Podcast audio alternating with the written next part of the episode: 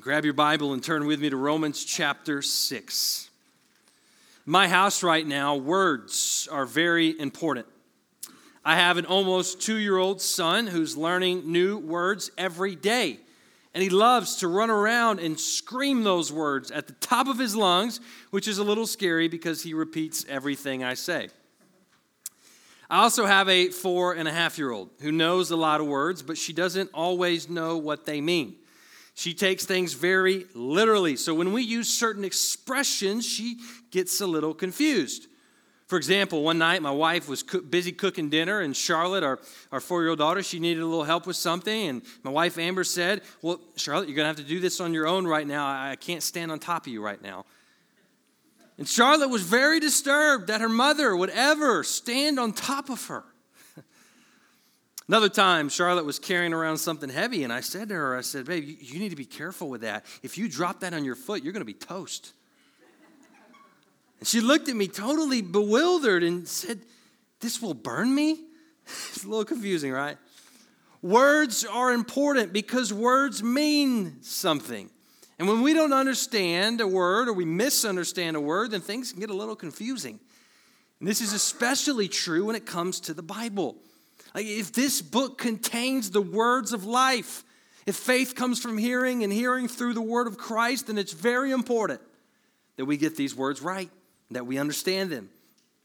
But here's the thing the Bible was originally written in another language, and another time, and another culture. So sometimes things get lost in translation. There are words that just don't come naturally to us, and we have to seek them out and study what they mean. Words like righteousness and justification and propitiation. Do you remember that one? Those are words that we do not commonly use in our everyday language, so we may not understand them at first blush. However, there's, there's one particular word from the Bible that we all know. We're very familiar with it as Christians, yet I believe it has been greatly misunderstood and even downright abused. It may very well be the most misunderstood word in the whole Bible, which, look, happens to be our title today. It's this word, it's the word grace. We use that word grace a lot in our daily vocabulary, and it can mean a lot of different things in the English language. For example, grace can mean elegance. Like we, we might say, well, she walks gracefully. Sometimes by grace, we mean courtesy, like he, he was gracious to me. Or it can be more like approval. We might say, I was in his good graces. Where I come from, we also say grace, right? That's sometimes what we call praying before a meal. We can even grace someone with our presence, as I've done for you this morning. that wasn't that funny. Uh, no. So there's a lot of uses for that word grace. But we know as Christians, grace is absolutely essential to what we believe. In fact, many people have said that you could sum up the whole Christian faith with the one word grace. Often we hear grace defined this way grace is God's unmerited favor toward sinners. That's the way I defined it a few weeks ago in my sermon, and I do believe that's a good definition. Unmerited favor means God chooses, despite what we deserve, despite our sinning, He chooses to be kind to us and good to us and love us, ultimately through sending His Son Jesus. But this is where the abuse comes in. Sometimes Christians view grace as merely a golden ticket to heaven. Grace becomes simply a free pass they got when they accepted Jesus. And now that means they can live however they want in the present. In the present. Essentially, grace becomes a license to sin. And this is not only true, it's not just a problem in our day, but people have been abusing grace this way from the very beginning. This was an issue the Apostle Paul, who wrote much of the New Testament, addressed many times, and we're going to see he does that today in the book of Romans. In this letter to the Roman church, Paul's been laying out for us the fullness of the gospel message, all the depth and He's explained so far that though we're sinners and deserve God's wrath and judgment, we've been freely given God's grace through Jesus, and, and now we can be saved if we put our faith and faith alone in Him. But Paul wants to make abundantly clear that this is not just a thing of the past. It's not like, oh, Jesus died, I accepted it, and now I move on with my life. No, he wants us to see the gospel changes everything. And at the heart of this radical change is the most misunderstood word in the Bible, the word grace.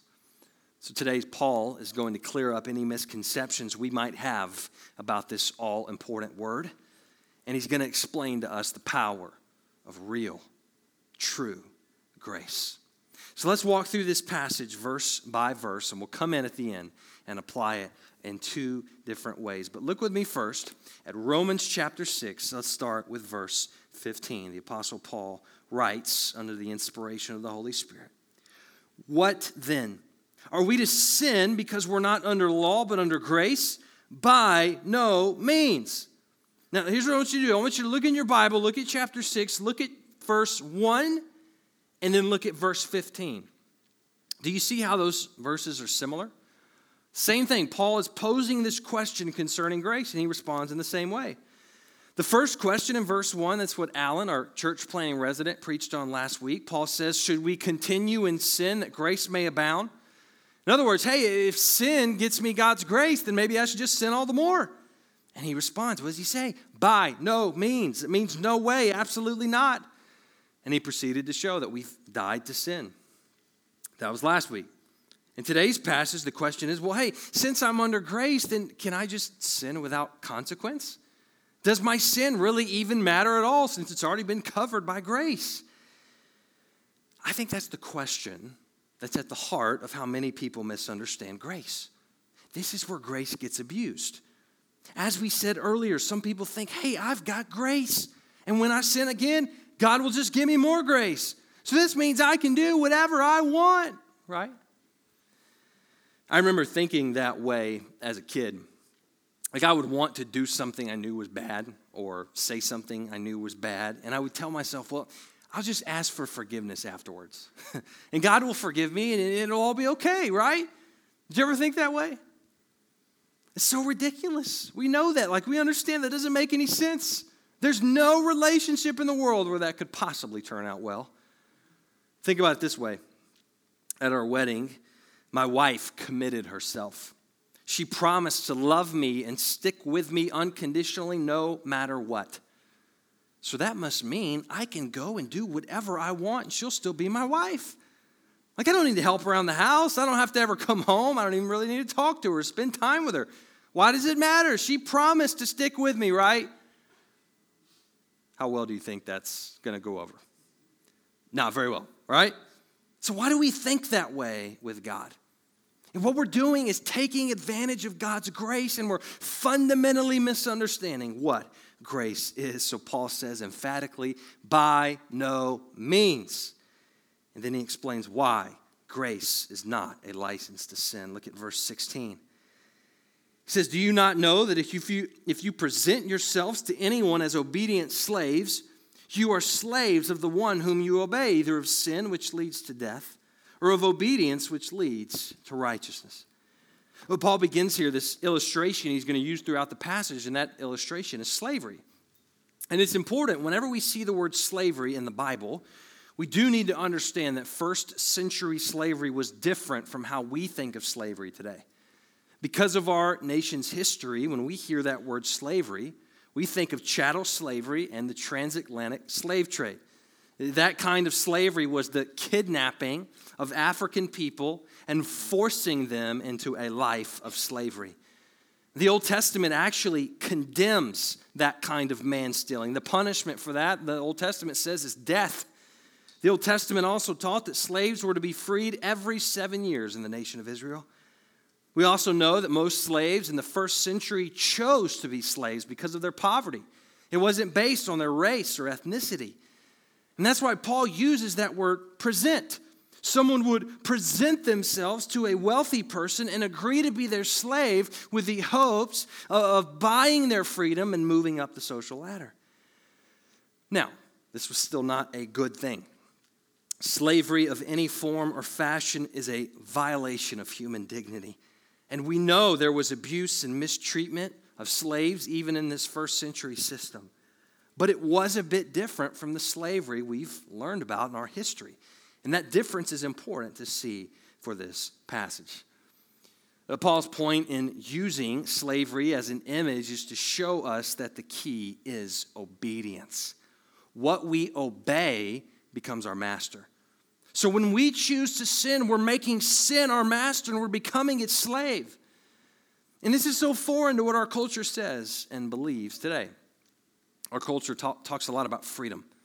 Our culture identifies freedom as being able to do whatever you want, whenever you want, with whomever you want. And we see this especially with the sexual revolution. Sexual freedom, they say, is the ability to love and sleep with whoever, whenever. But the truth is, that's not real freedom.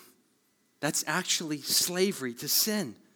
You may think you're living this wild and crazy and free life and just doing whatever feels right in the moment, but you're actually just obeying your master, which is sin. Living a life of sin is a form of slavery. Sin becomes your master, and as the verse says, this leads to death. Isn't that interesting? What so many people will believe will give them the life and the happiness and the fulfillment they so desperately want will actually lead to their death. And here's the flip side to that Paul says obedience to God leads to righteousness. Here's what this means. Now, if you're the note taking type, if you want to write in the margin of your Bible or write in the notes you're taking, this is really important. Write this down. True freedom is found in obedience to God. True freedom is found in obedience to God. And that sounds strange because it's kind of a paradox, right?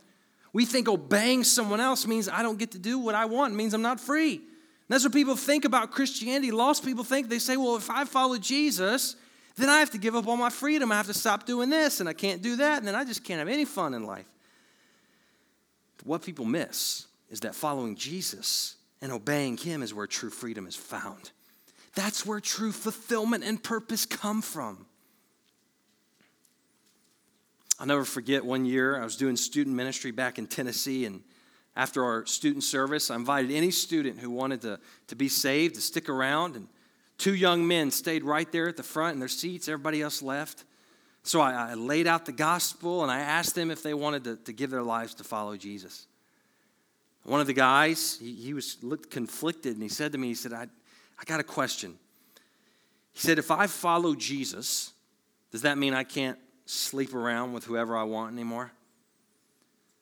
And I said, Well, yeah, but it means a lot more than that.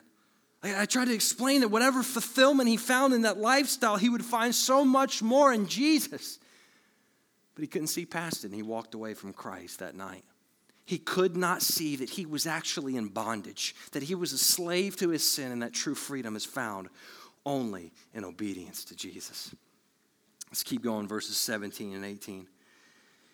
But thanks be to God that you who were once slaves of sin have become obedient from the heart to the standard of teaching to which you were committed. And having been set free from sin, have become slaves of righteousness.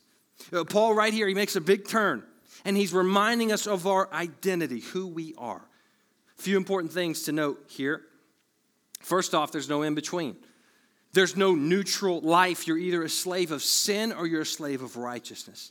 See, before Jesus, we were slaves to sin. We could not not sin. Sin was our master. But when we trusted in Christ, He freed us from sin and we became a slave to Him. The next thing to note is that we become obedient from the heart. When we are saved, God changes us from the inside out. He changes our heart. He takes away our heart of stone and gives us a heart of flesh. And then we're able to obey the standard of teaching to which we committed. And let me make this clear Christianity does have a standard of teaching. There are rules, and obedience to Jesus is expected for those who follow him. Yes, this is a religion of grace, but that doesn't mean we're not supposed to live in a certain way. The difference, though, with Christianity is that this obedience comes out of a changed heart. It doesn't come by sheer willpower trying your best to be a good moral person. We're able to obey the standard of teaching because we've been freed from sin and made slaves to righteousness. See, God saves us, then we obey.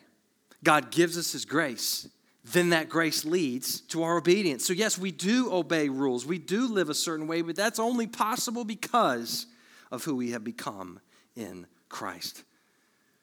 And this is the key to every command we see in the Bible. Paul models it for us in his letters. If you read through Paul's letters, you see he always starts with the gospel. He always wants us to make sure we know who we are in Christ. And then comes the commands. And the commands are rooted in the identity. So we're not obeying for our, our, our, salvation, we're obeying from our salvation. We do not obey to earn God's love and grace, we obey because of God's love and grace. See, what we do flows out of who we are. Our obedience is driven by our identity. So, with our identity, as people freed from the slavery of sin, living in freedom slavery to God, here comes the command. Look at verse 19. He says, I'm speaking in human terms because of your natural limitations. For just as you once presented your members as slaves to impurity and to lawlessness, leading to more lawlessness, so now present your members as slaves to righteousness, leading to sanctification. Paul has done this once before in Romans. He, kind of takes a moment to explain himself. You see that? He says, I'm, I'm speaking in human terms. That means he's trying to take something that is of God and bring it down to our level. That's why he uses this slavery imagery to help our little pea brains, okay, understand this supernatural truth. And out of this analogy comes the challenge.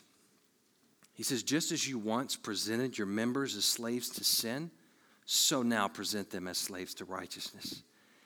And he uses that word members to speak to all of us. We're called to present our bodies, our minds, our hearts, our desires, everything. We must actively take every part of us and commit ourselves as slaves of righteousness. But hang on a second. Didn't you just say we already are slaves of righteousness? Why then does he now say we need to present ourselves as slaves of righteousness? Is this a contradiction? Well, no, remember, we have our identity. We are saved. We are slaves to God. But this does not mean we are automatically perfect and holy. Sometimes we mistakenly think that way like, once I accept Jesus and I get enough of him, then I won't want to sin anymore. I'm going to love church and I'm going to love reading the Bible and I won't cuss when I stub my toe anymore and I won't think anything bad. But I think we know that's not the case, is it?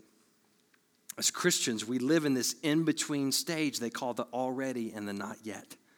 We have already been saved by Jesus. We are new creations. We are forgiven and free, but we're not home yet. We still have a sin nature to battle with. We still live in this broken, fallen world, and we will not be perfect until we get to heaven. So, in the meantime, in this tension we live in, we have to take who we are, our identity, and we have to apply it in the way we live. There's work to be done on our part. Uh, the Christian life is not just sitting back and going to church and reading your Bible, and then you naturally become this great godly person. no, we have a role to play. We have to discipline ourselves. We have to choose to obey, to honor the Lord in the way we live.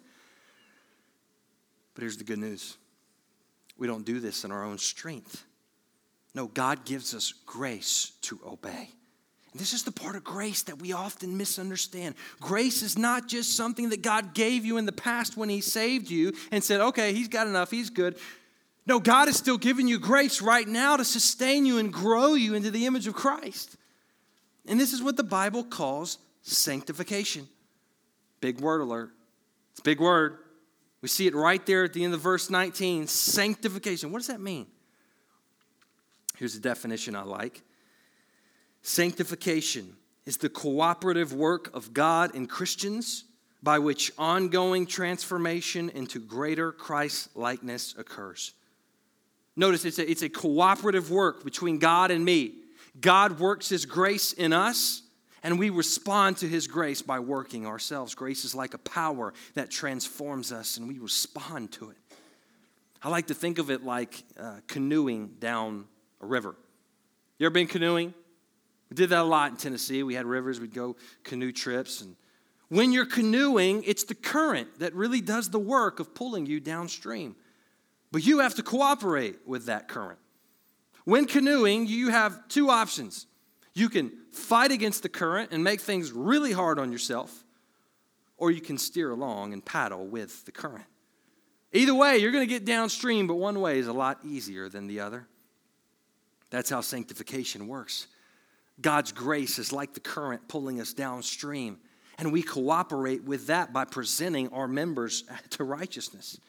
We obey, we practice the spiritual disciplines, and over time, we become more and more like Jesus.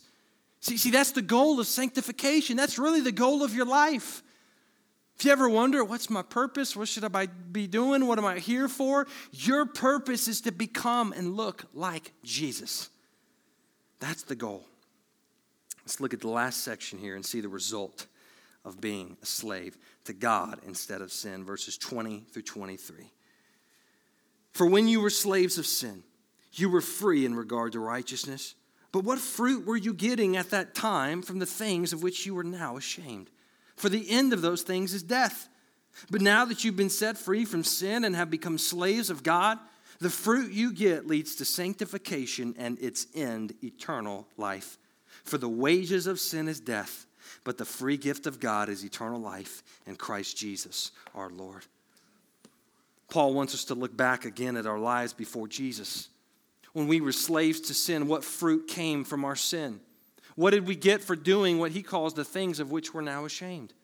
What was the result of our supposed freedom? It was death. And that's what we see in one of the most well known verses in all of the Bible. For the wages of sin is death. Remember our discussion about that word wage. Wage is something you're owed. You work a job, you earn a wage. So when we sin, what we earn is death. That's our payment. But here's the alternative Paul says that's the way things used to be. That was the old you before Jesus.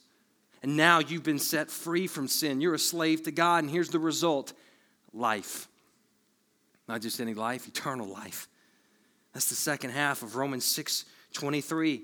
For the wages of sin is death, but the free gift of God is eternal life in Christ Jesus our Lord. I love to use that verse to share the gospel with people because do you see that difference? Where a sin brings wage, it's what we deserve. Salvation is a free gift. We don't earn it, we don't deserve it. And where sin leads to eternal death, salvation leads to eternal life. That's the power of grace. And again, it highlights how we often misunderstand that word. Grace is not just a ticket we get in the past, it's a transforming power that gives us new life even now. Yes, we received grace back when we were saved, but we receive grace now in the present, and we will receive grace fully forever in heaven. We'll experience God's grace in all His fullness with no sin or death or anything to disrupt it. So let's remember Paul's original question here. Since we're under grace, does that mean we can sin and do whatever we want without consequence? He says, No way. Because when you sin, you're becoming a slave to God or a slave to sin, and that's not who you are anymore. We are now slaves to God. We live for Him. So, in light of this passage, let me give you quickly two takeaways this morning. Here's the first. Number one grace does not free us to sin. What we've been given in Christ is amazing. Though we've sinned in endless ways and we deserve God's judgment, God chose to send His Son to take our place. He chose to forgive us of every sin we've ever committed and ever will commit. He chose to give us new life and make us His children. That's what makes grace so amazing. That's why we sing that song. But grace is not a hall pass to do whatever we want. Grace does not mean our actions and choices are meaningless. Grace does not excuse us to sin. And it's so easy with a sermon like this for us to say, Well, I don't do that. That's those other people. I don't excuse my sin and justify it. They need to hear that. Those people, I hope they're listening. We do that a lot with sermons. I'm speaking for myself too. The reality is, we all abuse grace from time to time. And what we need to do today is take an honest assessment of where we do that. Where in your life are you allowing sin to be your master? Paul tells us we need to present our members. We said that means every part of us. So let's use that framework to kind of think through some different areas where we might fail to present our whole selves to the Lord. Think with me first about your mind your mind? Do you present your thoughts to sin or to God? Do you spend time reading or listening or watching things that make you angry? Do you stew in that anger towards other people who disagree with you or believe differently than you? What about worry? Do you allow yourself to become trapped in sinful fear through your thoughts? Next, let's think about your eyes. Do you give in to lust and look at someone who's not your spouse inappropriately? Do you spend inordinate amounts of time scrolling social media or binging things on TV? What about your hands? Do you ever allow your hands to become slaves to sin by putting your job or your career or money in the place of God? Do you spend too much time with your hobbies and escapes? What about your feet? Do you present your busy schedule to God or to sin? Do you go and go and go and go to the neglect of your family or spending time with the Lord? And lastly, what about your heart?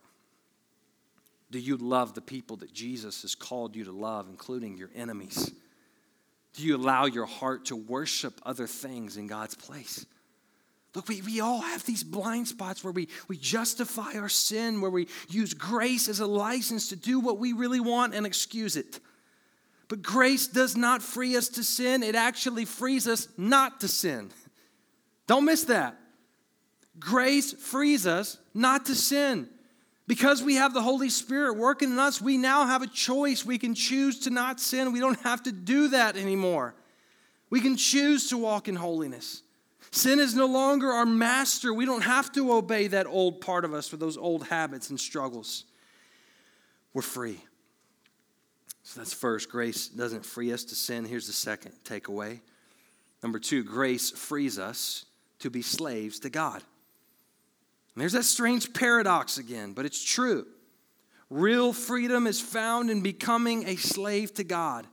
When we obey God and we follow His will and His way, that's where we find true freedom. That's where we find our purpose. And look, I, I know God's way is not the easy way. Doesn't always offer instant gratification like sin does. Doesn't always feel good or, or feel right in the moment, and it won't make you popular in the world's eyes. But God's way is the way of freedom. Listen to me God's way is always better than sin. It's always better. It's always worth it to obey God. So here's the question we need to ask ourselves as we close today Who is your master? Are you still living as a slave to sin? Maybe you think you're free. Maybe you, maybe you believe you're living however you want, making your own choices and going your own way, but apart from Jesus, the Bible says you're a slave to sin. And the good news is you can be free today. If you'll turn away from your sin, give up your old life, and follow Jesus, the prison door unlocks, the gate swings open, and you are free forever to live your purpose. Or maybe today, you say, You know, my master's Jesus.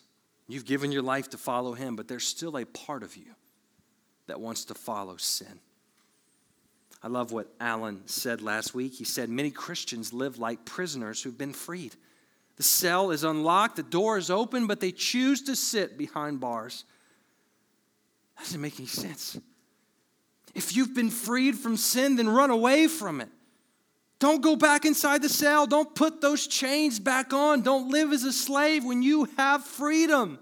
Choose instead to obey God. Get in the canoe and paddle downstream and experience God's grace. That's the way of freedom. That's the true meaning of that word grace. Grace frees us from our sin and frees us to be slaves to God. Grace is a continual transforming power working in your life even now. So, will you abuse grace or will you use grace to become more like Jesus and to find freedom in Him? Let's go to the Lord now in prayer.